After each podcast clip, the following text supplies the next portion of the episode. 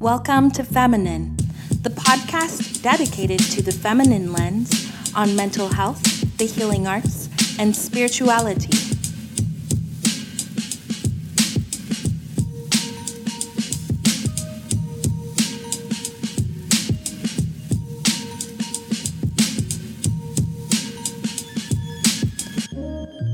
My name is Priscilla Alexandra Hine, and I am a licensed practitioner of the healing arts and licensed clinical social worker in the state of California.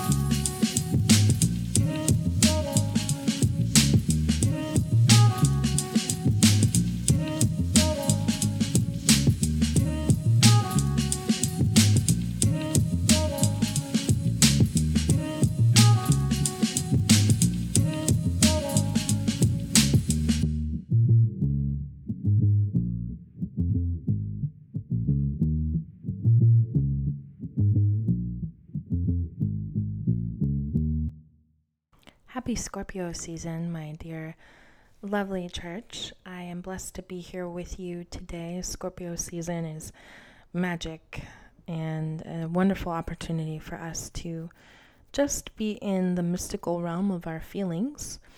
I want to plant some new seeds with you on this new moon in Scorpio, and those seeds really revolve around a couple of things that I want us to come out from as a collective, a conscious collective. And one of those things that I want us to come out from is, um, well, I will name th- the three. I want us to come, well, it might be four actually. I want us to come out from using the word healing. It's become a bit cryptic and toxic, and I want to transition into a word called growth. And that comes from my very dear friend Chaun Rose, C H A U N R O S E, on Instagram. Chantel is an amazing friend of mine and one of my dear neighbors, and I'm blessed to know her. She challenged me with the notion of growth instead of healing about a year ago and it's really grounded and important for us. Healing can become a cryptic, mystical realm where you don't really have an end point and everything is always healing focused. Well, listen, life's really not that hard. It can get really hard if you are spiraling in a place where it has to be hard and you're forcing things to be hard. And healing has a lot of energy around that practice. So, we're going to come out from using healing and we're going to transition to growth. And we're going to just be okay with realizing that life is hard and we grow and there's lessons and it's painful, but it's an adventure and it's going to be okay for us. So let's plant seeds under this new moon in Scorpio from healing into growth and let's watch them grow in our own lives as we follow the lunar cycle and come full circle and see the growth within ourselves. The next thing I want to plant new seeds into is this notion of trauma and triggers that has been a bit casual in the collective dialogue. I just want to clarify for each of us that yes, trauma is real. Um, and triggers are definitely real. But in the context of everyday life, there's really not that many traumas and there's really not that many triggers. Life is pretty basic and it's a you know, it can actually be somewhat mundane if you're living it really well. Um, for anyone, for those of us in the United States, anyway, it can be pretty mundane, uh, especially if you have privilege of any kind. It just is kind of a thing, you know. You wake up and you do your thing, and then you go to bed and you have relationships, and it's really the relationships around you that make it seem a bit more extravagant than it really is. But at the end of the day, it's quite basic. You eat, you read, you drink water. I pray to God you're reading, and I pray to God you're drinking water. But you know, and then you go to bed. Um, so, anyways, I say all of this to say that I've noticed uh, it's become a bit common, I guess, to um, to ha- to have a belief that everyone has trauma and everyone has triggers, and that's not real that's not how mental health works. Um, I understand that the internet has really empowered people to believe that mental health is a simple thing and we can all diagnose ourselves, and it's really dangerous to do that.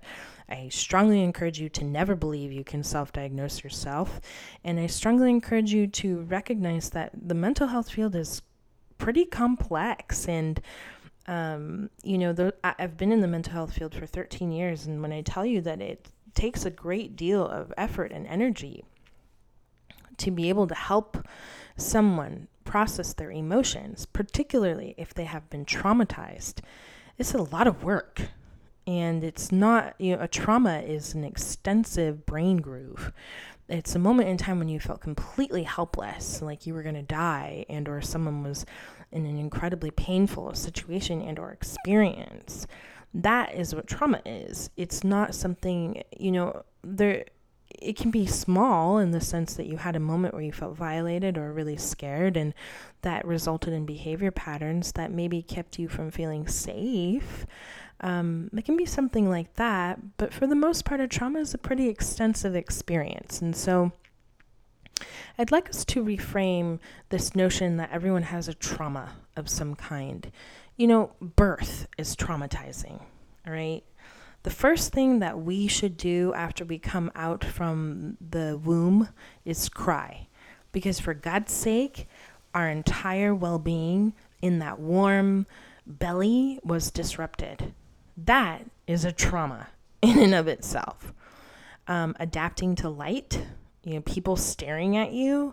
This is why you don't remember these things. It's traumatizing those can be traumas, you know, but you adapt to them because life is about adapting.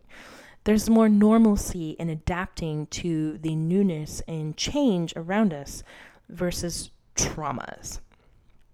Traumas are a big deal. So let's reframe this notion that we're all uh, healing our traumas and our triggers. I don't think that's the case. I think that, you know, because you're reminded of a hard time in your life, that's not a trigger. A trigger is something in your life that uh, is resulting in a massive amount of anxiety, so much so you are avoiding it at all costs. So much so that the notion of engaging in that um, act or going near that place or um, doing that thing or um, engaging in that dialogue is so fucking debilitating. Excuse me, sorry. It's so anxiety provoking, you will never do it. That, my friends, that's a trigger. It's a major trigger. It's a big deal. We do not want to minimize that when someone has post traumatic stress disorder, it's greatly impacted their neurological development and they will adjust their life in order to avoid ever being in a situation where they felt that scared and helpless again. It's a big deal. And getting mental health treatment for post traumatic stress disorder takes a long time it's not a one and done thing. And folks with post traumatic stress disorder really struggle sleeping at night because they have dreams about what it felt like when they were in that that situation. They lose a lot of their relationships, you know, because they can ruminate about a situation. Um, post traumatic stress disorder results in constantly going back to an experience and reliving it over and over and over again because you want to make sense of what happened. Um, that's a really big deal. And we want to leave room for people who have experienced traumatic stress in their life. We really want to leave room for them, and we want to leave the um, social media language of trauma, triggers, healing at the door. And mental health is um, it's a big deal, and it really deserves time and space. So we're not healing anymore. Okay, we're growing.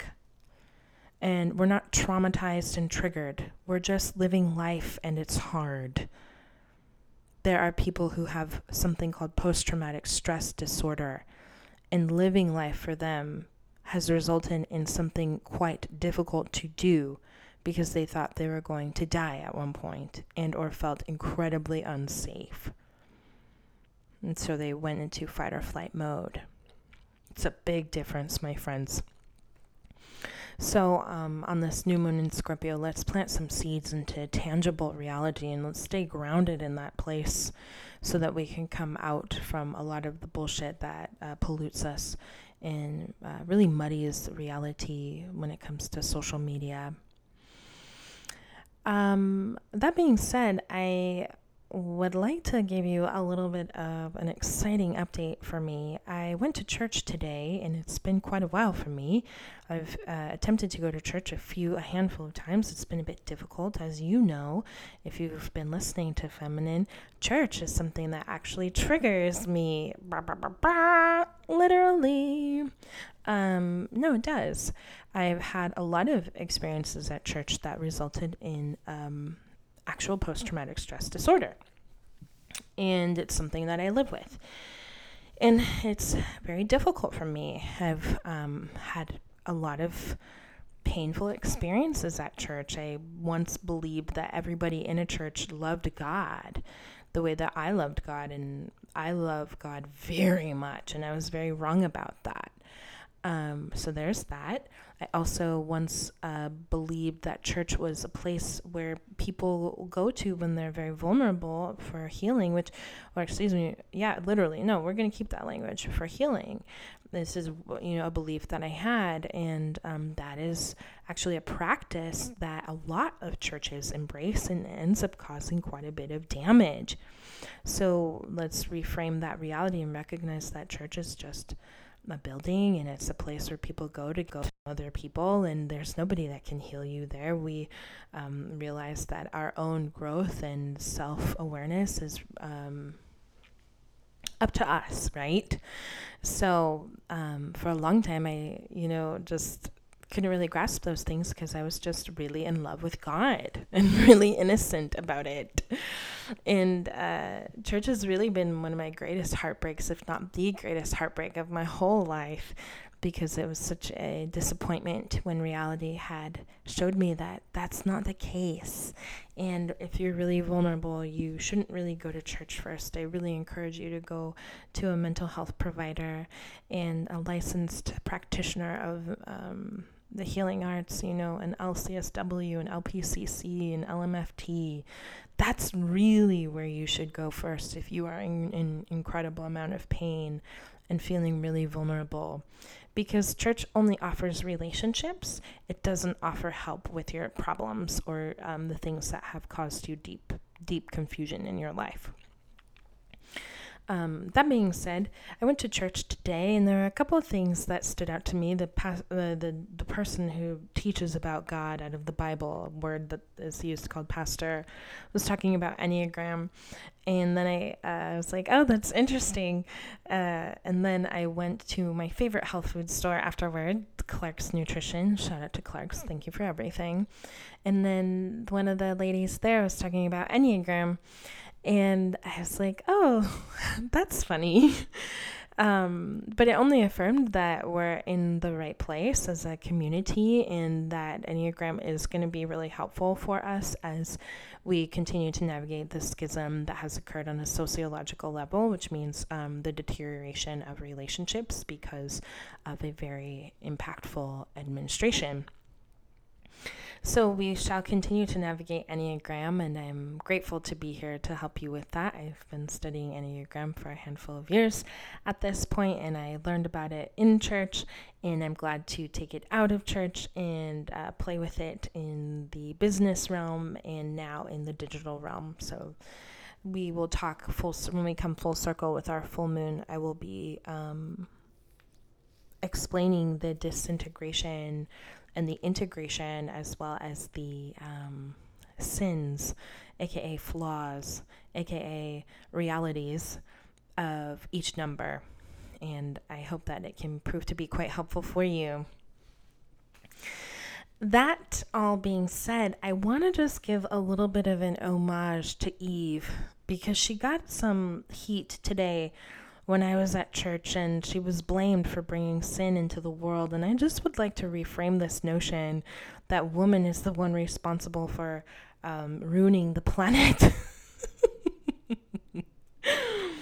I just can't fathom this for the life of me. And I would just like Eve to know, you know what, girl? If you want to eat that apple, I'm going to eat it with you too. Because I don't know what kind of deity is going to tease me into thinking that all the apples in the entire valley, except this tree and this one, are flawed. You know, that's not really how divine works. And I would really love the church um, and people in general to come out from this notion that the Old Testament is relevant. There is a lot of toxicity around it in the literal sense. It's really not supposed to be literal and it doesn't really have a purpose anymore. So, shout out to Eve. Pound it, homie. Knuckles. Good job eating the apple, girl. Um, I'm a big fan of Lilith, by the way. There's uh, other versions to the initial lovers in the scripture, and one of them is Lilith instead of Eve. Look into her. She's great. um, so, yeah, I, I thought about that today and I wanted to share that with you. And I think it's very important that we uh, come out from that space and step back into a space of Christ consciousness and remember that, you know, the point of life is not about trying to obtain perfection and it's not about avoiding our flaws. Um, our flaws are um, what make us human and it's a really special thing. So, shout out to Jesus for really understanding that flaws are natural and relevant. For our new moon seeds tonight, I want to read to you um, the Beatitudes, and then we're going to end with a little song. And I will see you when we come full circle and talk about Enneagram. But for now, I hope you appreciate these new seeds of growth surrounding reality in the context of authentic and genuine mental health treatment and work versus social media, internet uh, hoopla around mental health treatment and work. Please also be mindful that um, many people in the United States of America and across the planet are starting to recognize that their choice to not feel their feelings has resulted in uh, damaged relationships, anxiety, depression, insomnia, and the such. And if you are in need of seeking mental health treatment, immediately I have a resource for you, and that is the California Peer Run Mental Health Warm Line. The phone number is 855 845 7415. It's an incredibly important resource if you are in need of mental health treatment. So remember that mental health is just a process of learning how to feel your feelings and digest where you've been and what's been going on in your life. That being said, let's read Matthew 5 3 through 12. And uh, after that, I'll sing you a little song and we will reconvene when we come full circle. Blessed are the poor in spirit, for theirs is the kingdom of heaven. Blessed are those who mourn, for they shall be comforted. Blessed are the meek, for they shall inherit the earth. Blessed are those who hunger and thirst for righteousness, for they shall be satisfied. Blessed are the merciful for they shall receive mercy. Blessed are the pure in heart, for they shall see God. Blessed are the peacemakers, for they shall be called sons of God. Blessed are those who are persecuted for righteousness, righteousness for righteousness' sake, for theirs is the kingdom of heaven. Blessed are you when others revile you and persecute you and utter all kinds of evil against you falsely on my account. Rejoice and be glad, for your reward is great in heaven. For so they persecuted the prophets who were before you.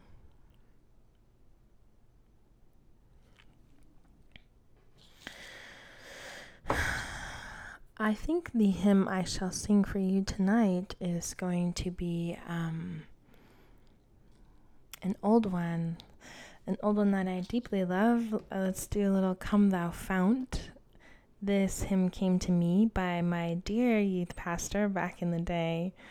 Um, please let me know if you don't understand any of this Christianese, but essentially, uh, a youth pastor is some somebody who's been appointed to teach young people about God, and in the context of a church. And I really loved, you know, I really loved my youth pastors. They've been um, really amazing men in my life, actually. So thank God for each of them. Come, thou fount of every blessing, tune my heart to sing thy grace.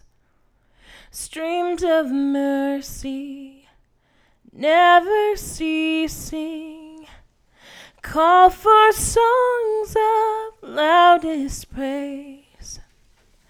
Teach me some melodious sonnet sung by flaming tongues above.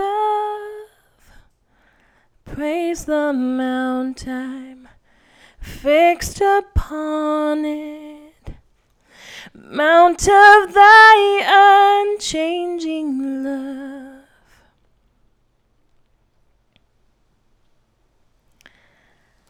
God, I don't really have anything to say to you. I am grateful that you are present in my life and in my heart. I don't have anything to ask of you. You have given so much and continue to give abundantly. What I am aware of is that you are. Um,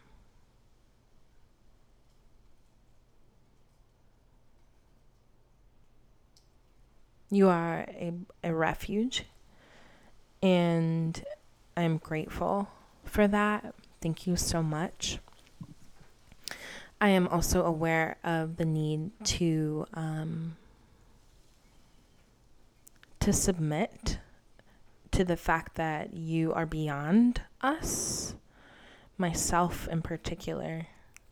I've really been challenged with the notion that uh, I can't solve the equation and I gotta let it go. So thanks for that. Thanks for being a place where the numbers don't have to add up and they can just kind of go on forever and I'm cool.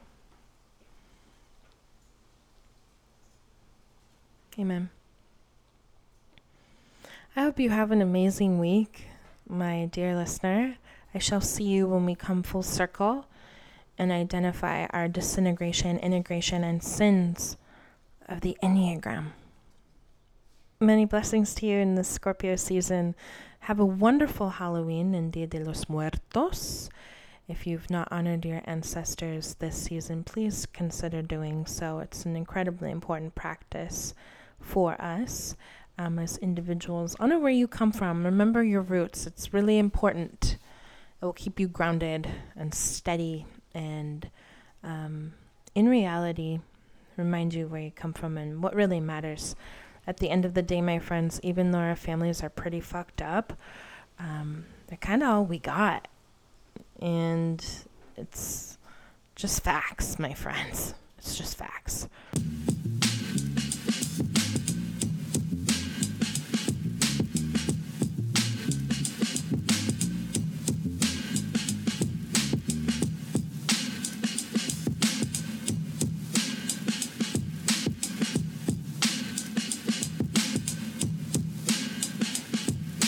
You would like to engage the feminine dialogue, please feel free to send an email to Priscilla Hine, LCSW at gmail.com.